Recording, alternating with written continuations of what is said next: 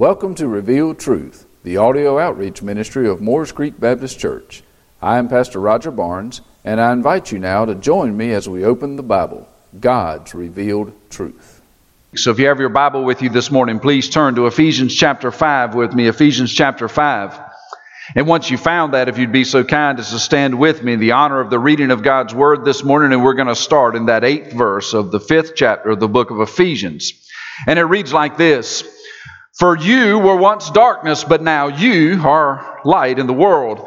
Walk as children of light, for the fruit of the Spirit is in all goodness, righteousness, and truth. Find out what is acceptable to the Lord, and have no fellowship with the unfruitful works of darkness, but rather expose them. For it is shameful even to speak of those things which are done by them in secret, but all things that are exposed are made manifest by the light. For whatever makes manifest is light. Therefore, he says, Awake, you who sleep, arise from the dead, and Christ will give you light. Father, this morning we have worshiped you through our time together in Sunday school, our time of fellowship, our time of singing, Father, and, and now we ask that you direct our hearts to your word. For today, the most powerful thing that will ever take place in our life today is to see you for who you are to see us for who we are and to realize you loved us anyway and that you did make us children of light because of the light of this world, which is Jesus Christ, your precious Son. So this morning, Father, focus our attention completely upon you. Let us hear your voice as your word is proclaimed. Make very little of me and very much of you, that you may be honored and glorified in this place today. This we pray in the name of your precious Son and our Lord and our Savior, Jesus Christ. Amen. Thank you, and you may be seated. If you remember last week, we were talking about ending our in discussion last week on the comparison, the comparison of darkness and light. We talked about the fact that darkness comes from the father of darkness, which is Satan, and light comes from the father of light, which comes actually from light, and that light is Jesus Christ. He said that he was the light of the world, and therefore if we have him within us, we too should be the light of the world, and the light should grow brighter each day that we walk with him, not dimmer. We used an example last week where Jesus himself said that he was the light of the world, and if we are the light, we don't take a a light and place it under a bushel basket. We take a light and we set it on the hillside that that light may be seen by those who are in the valley of darkness and be led towards this cross of Jesus Christ by the light in our life. Each day that we walk in this world, our light should shine upon the path that leads to the cross of Jesus Christ. For there's one thing I've recognized in the last few weeks in dealing with the number of families I have and the death that has happened in their life, there is a whole host of folks that live right here around us that need Jesus Christ. There is a whole host of folks that need to be led to the foot of the cross, and at the foot of the cross, see the fact that Jesus Christ died upon the cross, that their sins may be washed clean, and they too may become the light of the world. For us, the only way that they're going to know who the light of the world is is to see the light in us. And that's exactly what Paul is telling us here in Ephesians. We, yes, have a worthy walk, and that worthy walk shows up in our life by the fact there is this light burning. Church, I realize that I'm speaking to many folks this morning who have placed your faith in Jesus Christ. I realize that.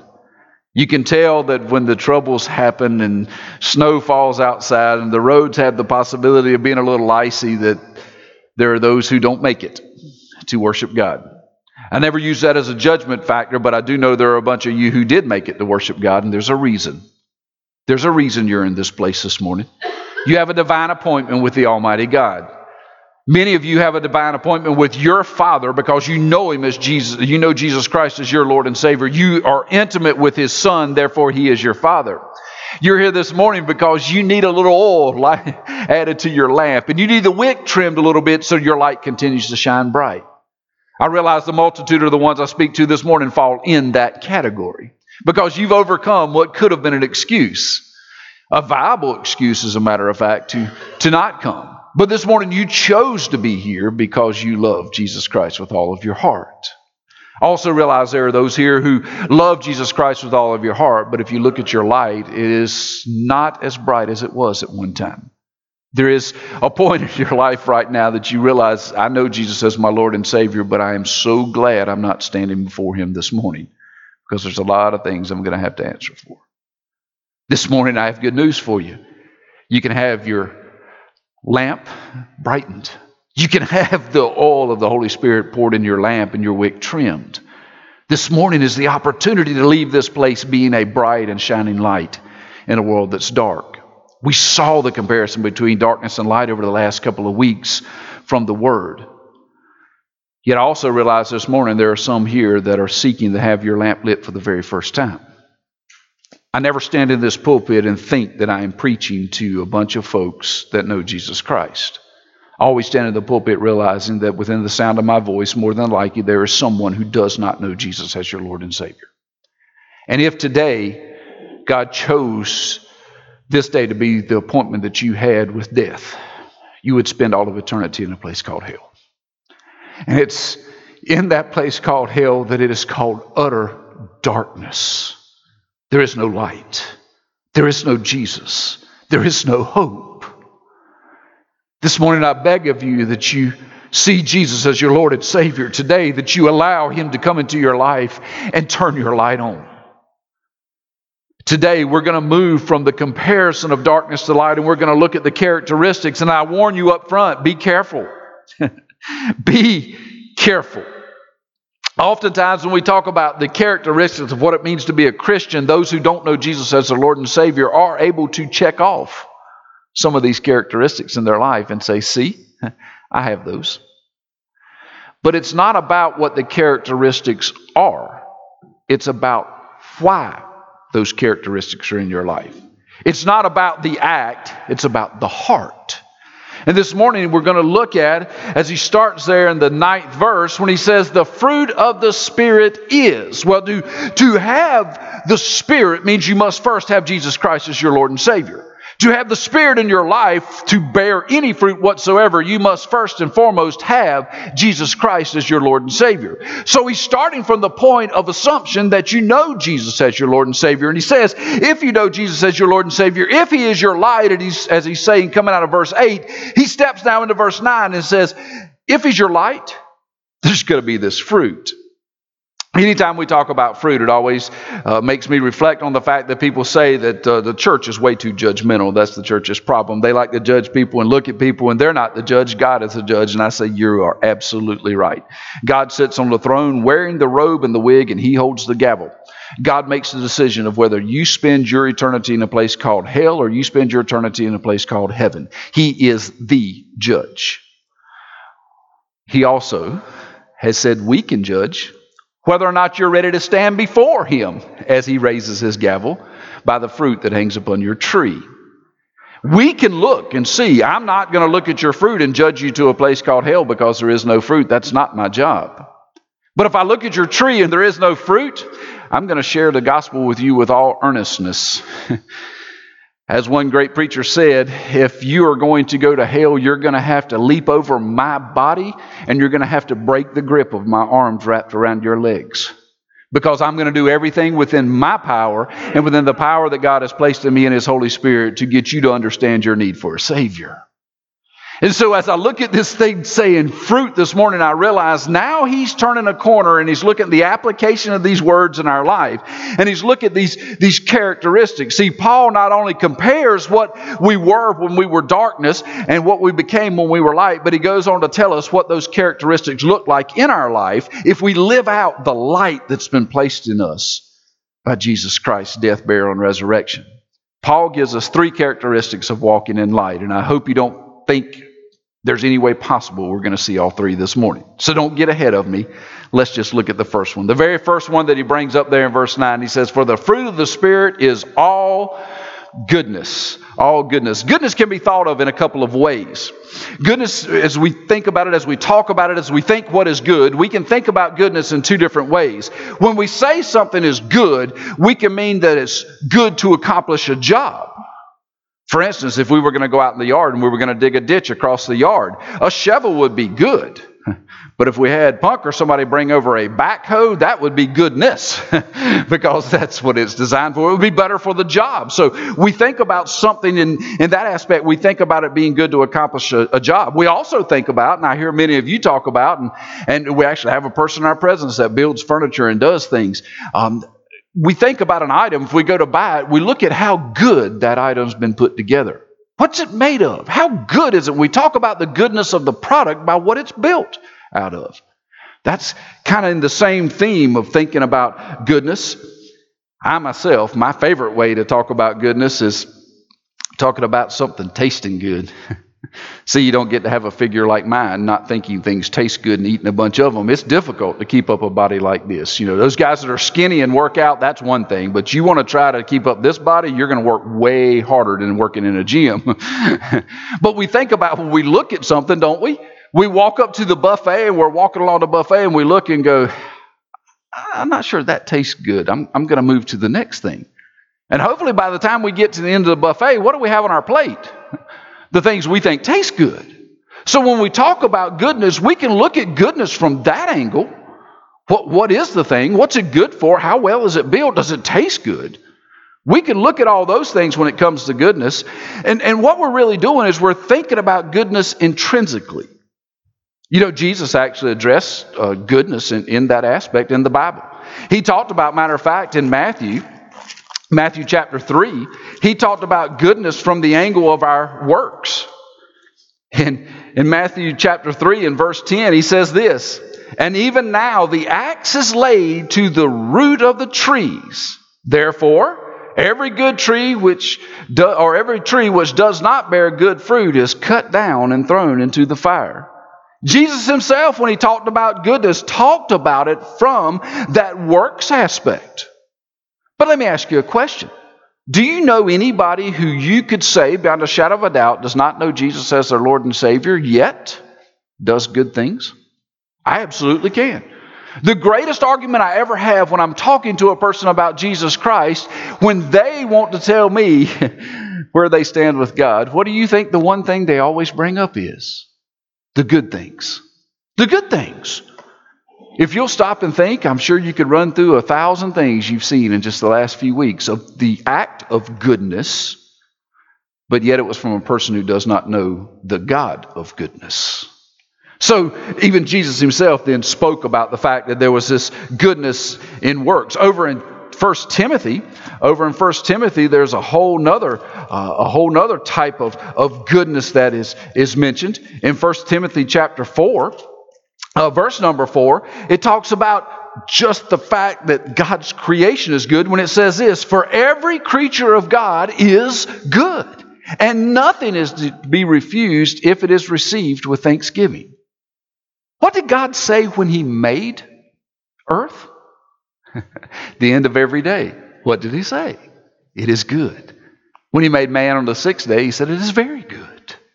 See, when God made creation, He made it good. It, here, the writer of First Timothy is telling us, reminding us of the fact that, that goodness can be looked at as being intrinsically good in creation. But then there's another type of goodness in 1 Corinthians. 1 Corinthians chapter 15. 1 Corinthians chapter 15. It talks about this moral goodness in the 33rd verse when it says, Do not be deceived. Do not be deceived. You know what comes next. We've told it to all of our kids. Anybody who's ever raised a kid has used this verse in one form or another. Because the next thing that's said, evil company corrupts good habits. Haven't we all told our kids that? Watch out who you hang out with. Because whoever you hang out with, if you're not careful, you're going to be just like them.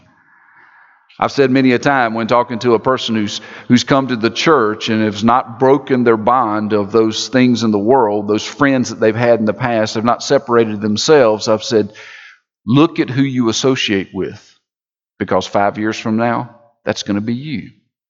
Five years from now, you're going to look like who you associate with today. Is that saying don't spend time with the world? No. How are you going to share the gospel with someone you never talked to? But be careful where you get your direction. Be careful where you place your bond with friendship. Be careful who is in your intimate circle. Look at Jesus. Even though he had 12 that followed, how many were intimate? See, even Jesus, within the group of those who followed him on a daily basis, only really poured out his entire heart and let the let the love that was in his heart fall upon a small group. Even Jesus understood that morally we have to watch out for goodness. So, those are all ways that you could think about goodness. That's really just one form of goodness, and that's the intrinsic form. When you're thinking about the works and creation and morals and, and the things around you. Yet, that's not the goodness that Paul uses in Ephesians. All of that was said to say this. That's not even what Paul is talking about when he says goodness. For that type of goodness is a totally different word. Here, Paul uses a different word for goodness, and it's a, it's a word that takes goodness to an entire different level in our, our life. Here, whenever Paul says, For the fruit of the Spirit is in all, agathosune. Agathosune is the word that he uses. I hope the first part of that word rings a bell with you. Aga. Aga. There's another word that's connected to that that kind of helps you understand what this goodness is all about. that word that is connected to that is agape. Agathosune and agape are connected. Agape, we realize, is the type of love that Jesus Christ showed. It's that type of love that is all about giving, not looking for anything in return, not looking for an exchange of anything, and it's an all loving uh, that is given that is a sacrifice. It's a sacrificial type of love, and we see that in the picture of Jesus Christ hanging up on a cross. When John 3:16 said God so loved the world he gave his only begotten son that whosoever believes in him should not perish but have everlasting life.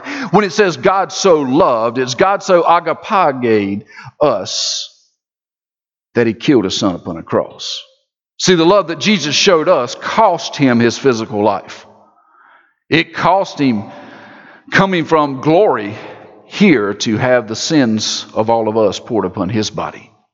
And see, whenever Paul says in Ephesians 5 9, the fruit of the Spirit, this fruit of the Spirit is in all agathosune. He's bringing into mind this picture of sacrificial love. Now, you can't really apply that to the works or the creation or the moral type of goodness we talked about, can you? It opens up an entire new realm for us. See, this goodness finds its highest expression in that which we're willingly and sacrificially doing for others. See, this type of goodness should cost you. If you raise your hand and say, Yes, i am always being good to people, I'm giving them $5 when they need it, yet your bank account is six digits, just how much did you sacrifice? When's the last time that you were so good to someone that you were wondering if you were going to be able to pay your light bill at the end of the month? You see, when he talks about goodness, he's not talking about the penny ante things that we do. He's talking about the all in goodness of a life that is sacrificed for the love of Jesus. See, when he talks about this goodness, he takes it to an entire different level. It's the goodness that comes from the agape, the agapeo of our life. He tells us over in 1 Thessalonians 5.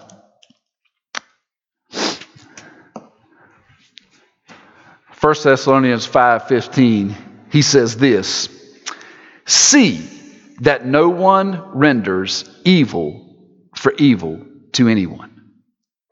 He starts off this 15th verse of the fifth chapter of 1 Thessalonians by saying, See that no one renders evil for evil to anyone. Let me ask you, before we read the rest of that verse, how often do you see our world rendering evil for evil? Matter of fact, they even try to make it biblical. Do unto others as they do unto you. That's over in, in First Philip or something somewhere because it's not in the Bible. But they try to say, the Bible says we should do unto others just as they do unto us. But you think about what if Christ had have said that? What if Christ on that Friday as he was carrying the cross down the street. As he had it across his back and he was walking down the street, and the people lining the street were shouting for him to be crucified, and they were spitting upon him. And they had beaten him so badly he was unrecognizable. What if, as he walked down that street, he said, You know what? I'm going to do unto them as they have done unto me. And he takes that cross member and slams it down in the street and takes all the power that was within him and wipes them off the face of the earth. What if he'd have chosen to give us what we gave him? that wouldn't have been goodness, would it? See, in one sense, it would, because God had every right to do that. He had every right to do that. Because His creation that He made to honor and glorify Him were willing to kill His Son out of hatred and their love of sin. And it says here, that 15th verse, see that no one renders evil for evil to anyone.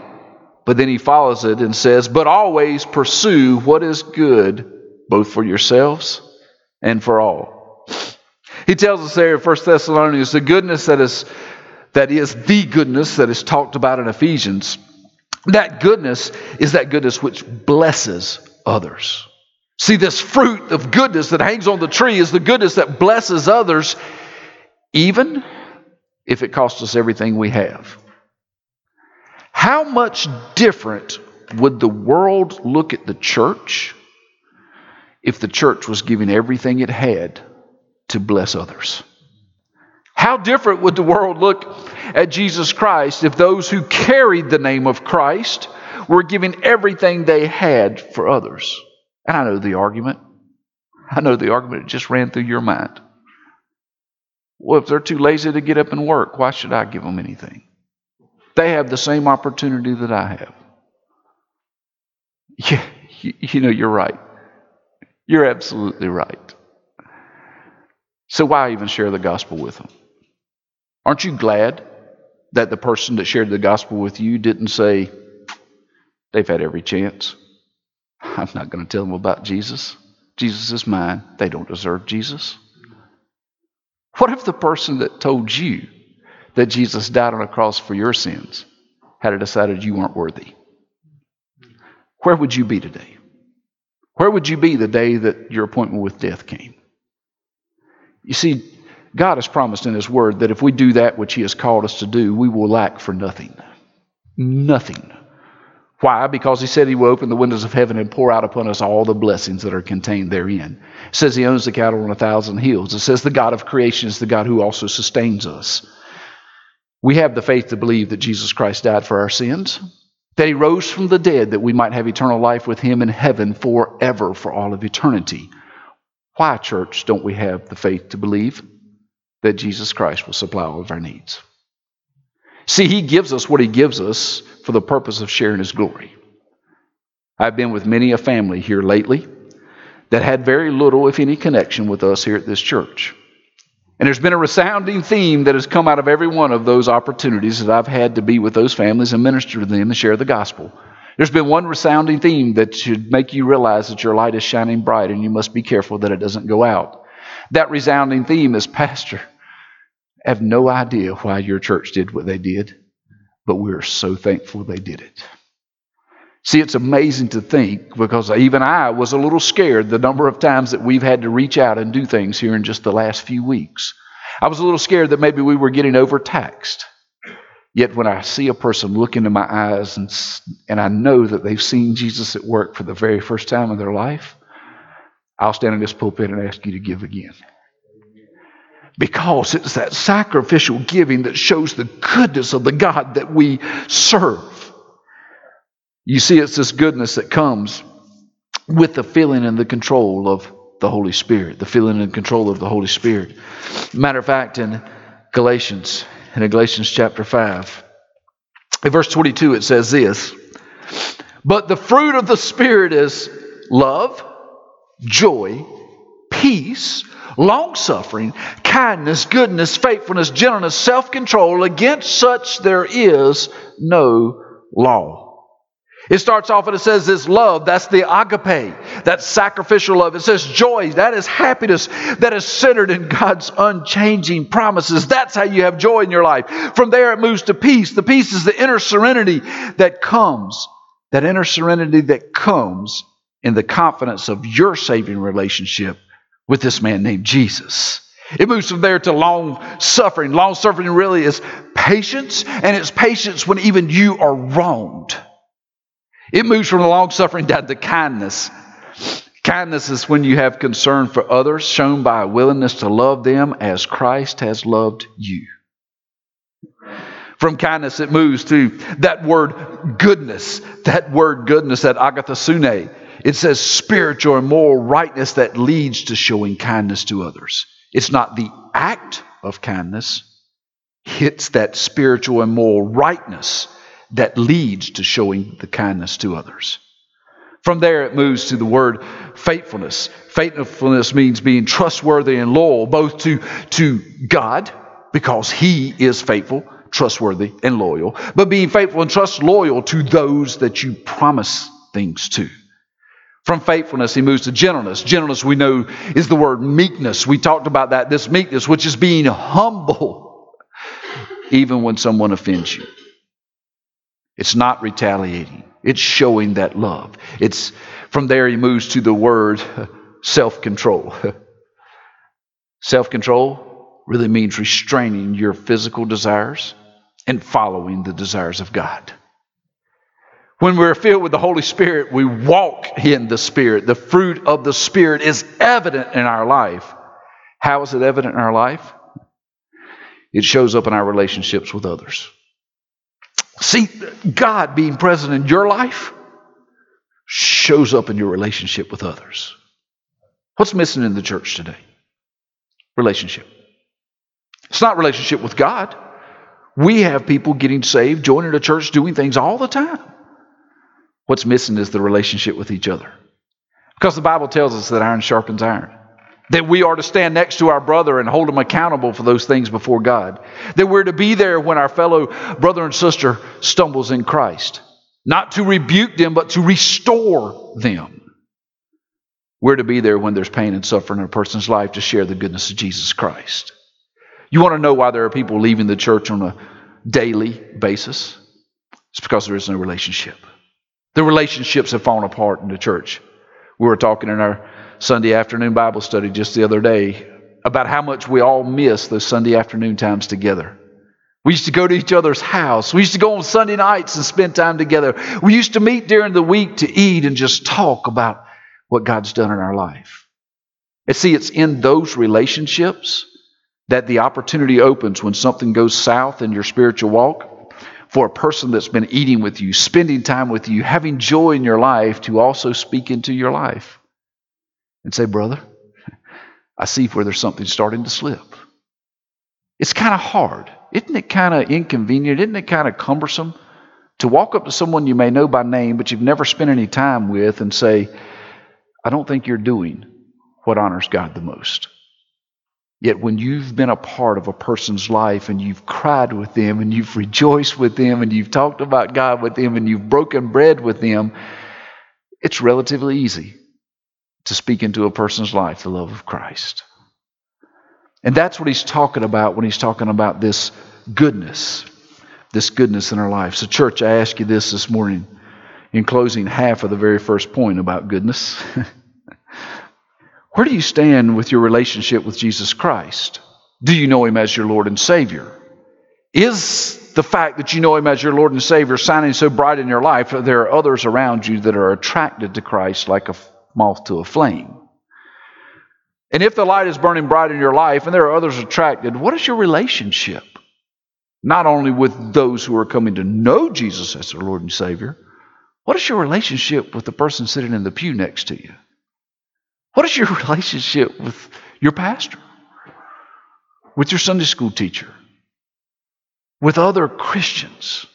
If you want to see the church grow and flourish and be a shining beacon in the world for Jesus Christ, let it start in the pew. Let it start between you and the one sitting next to you in the pew. Let it start with that one that's sick at home and you take your time, which is inconvenient. I know if nobody else in this building knows, I know the sacrifice of having to go. Having to go spend time with someone when there's other things on your plate. I know the pain of getting a phone call in the middle of the night And you have to drop everything you're doing to go. Is it convenient? No. Is it fun? No. Do I enjoy it? Absolutely not. Do I know what I'm going to do when I get there? Absolutely not. But you know what I do know? That that person needs to see Jesus Christ, and God had him call me, so I'm going to go. I'm going to go because they need to see Jesus. When's the last time your heart was so broken, not only for the lost, but for your fellow brother in Christ, that you inconveniently gave of your time to speak Jesus into their life? Maybe it was just a hug. Maybe it was a phone call or a note. Maybe it was a stop by the house. When's the last time that you so wanted to see your brother in Christ lifted up and their light shining so bright that you gave of yourself sacrificially for that to happen? God's speaking to you this morning. I know it. I know God's speaking into your heart because there's no way you could hear a passage like this and your heart not be stirred for those sitting around you. So this morning, as the invitation is given, I'm going to ask you this. Number one, if you don't know Jesus Christ as your Lord and Savior, you come. It's very simple. The gospel is very simple. There's nothing complicated about the gospel. The gospel is in Romans 3.23 that all have sinned and come short of the glory of God. That includes everyone in this building. That includes the pastor. We all have sinned and fallen short of the glory of God. We were made to glorify God, and if we've fallen short of doing that, we have sinned. You don't have to break all the commandments, you only have to break one. The Bible says if you break one, you've broke them all. We all have broken God's law. We all have sinned. It also tells us within the word that the wages of that sin is death. Death means you have eternally separated from Christ in a place called hell where there is gnashing of teeth, there is weeping, there is darkness. You will never know the love of God for all of eternity.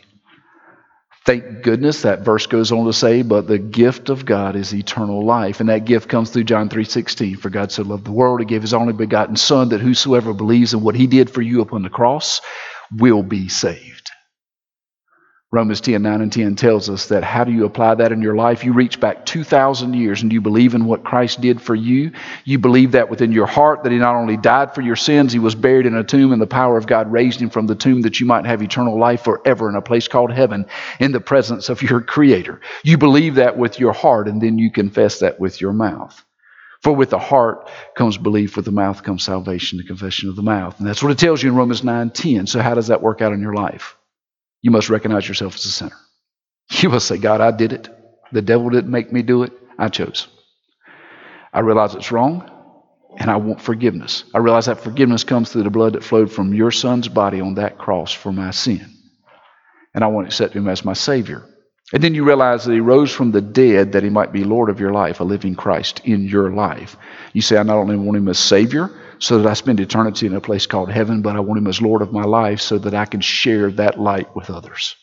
This morning, if you don't know Jesus, you come and I'll help you understand that. Maybe this morning you know Jesus as your Lord and Savior, but you realize within your life right now, your light's flickering. How do you solve that? God tells us in 1 John 1 9 that He is faithful, He is just to forgive us of all of our sins and to go on cleansing us from all unrighteousness if only we will ask for forgiveness. You know what dims your light?